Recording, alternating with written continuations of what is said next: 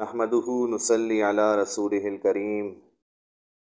أما بعد، فأعوذ بالله من الشيطان الرجيم. بسم الله الرحمن الرحيم. الطلاق مرتان.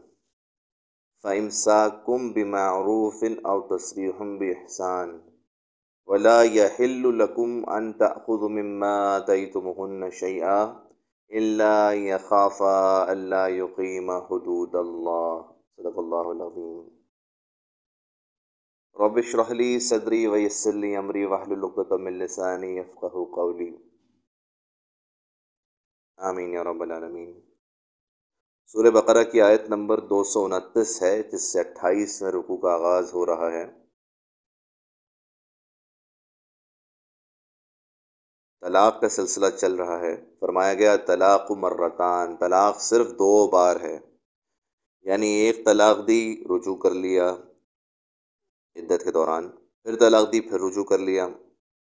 اب طلاق دی یعنی تیسری، اب رجوع کا کوئی حق باقی نہیں۔ فعم ساکم بمعروف او تصریحم بحسان یعنی جب دو دفعہ طلاق دے دی جائے تو پھر عورتوں کو یا تو با طریق شائستہ نکاح میں رہنے دینا چاہیے یا بھلائی کے ساتھ چھوڑ دینا چاہیے۔ یعنی دوسری طلاق کے بعد اب فیصلہ کر لو۔ کہ بھلے مانسوں کی طرح بھلے طریقے سے نیکی اور بھلائی کے ساتھ گھر میں روکو گے یا تنگ اور پریشان کرنا ہے تو بہتر ہے کہ رخصت کر دو۔ ولا یا ہل القم انتا خزو مما تم اور یہ جائز نہیں کہ جو تم ان کو مہر دے چکے ہو اس میں سے کچھ واپس لو۔ اللہ خاف اللہ یقیم حدود اللہ مگر اس صورت کے دونوں کو یہ اندیشہ ہو کہ وہ اللہ کی حدوں کو قائم نہیں رکھ سکیں گے۔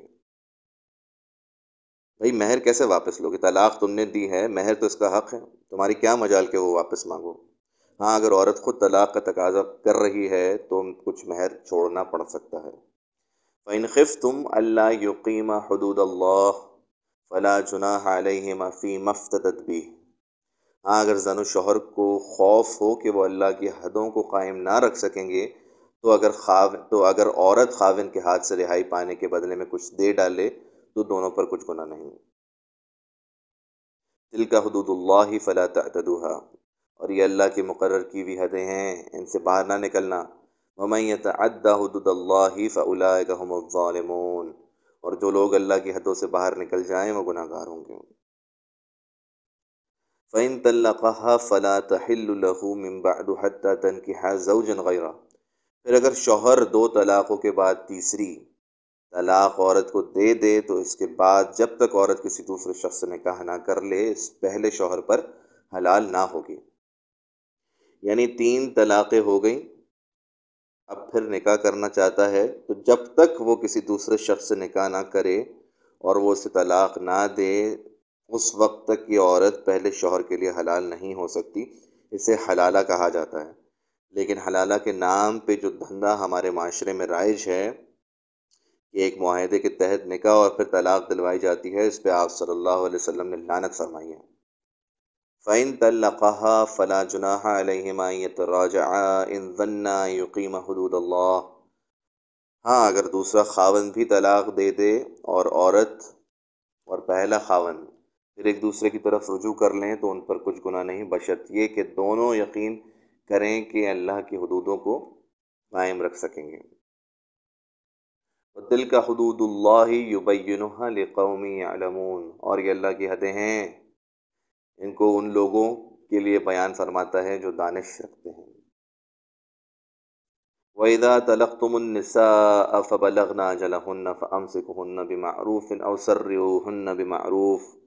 اور جب تم عورتوں کو دو دفعہ طلاق دے چکو اور ان کی عدت پوری ہو جائے تو انہیں یا تو حسن سلوک کے ساتھ نکاح میں رہنے دو یا بطریق شائستہ رخصت کر دو۔ ولا تم سکھن زرار ذلك فقد ظلم نفسه۔ اور اس نیت سے ان کو نکاح میں نہ رہنے دینا چاہیے کہ انہیں تکلیف دو اور ان پر زیادتی کرو۔ اور جو ایسا کرے گا وہ اپنا ہی نقصان کرے گا۔ ولا تتخذوا آیات اللہ حضوا اور اللہ کے احکام کو ہنسی اور کھیل نہ بناؤ۔ وسکروا نعمت اللہ علیکم وما انزل علیکم من الكتاب والحکمت یعیدکم به. واتقوا اللہ وعلموا ان اللہ بكل شيء علیم اور اللہ نے جو تم کو نعمتیں بخشی ہیں اور جو تم پر کتاب اور دانائی کی باتیں نازل کی ہیں، جن سے وہ تمہیں نصیحت فرماتا ہے، ان کو یاد کرو اور اللہ سے ڈرتے رہو اور جان رکھو، اللہ ہر چیز سے واقف ہے۔ یا اللہ، تو غفور ہے۔ یا اللہ، ہماری خطاؤں سے درگزر فرما۔ یا اللہ ہم ناتواں ہیں، کمزور ہیں، یا اللہ ہمارے گناہوں سے درگزر فرما۔ یا اللہ ہماری توبہ کو قبول فرما۔ یا اللہ تو حلم والا ہے، تحمل والا ہے، برداشت والا ہے، ڈھیل دینے والا ہے۔ یا اللہ تمہاری ڈھیل کو، ہماری مہلت کو پورا ہونے سے پہلے ہمیں معاف فرما۔ اقول قول هذا واستغفر الله ولكم ولسائر المسلمين واستغفره انه هو الغفور الرحيم آمين يا رب العالمين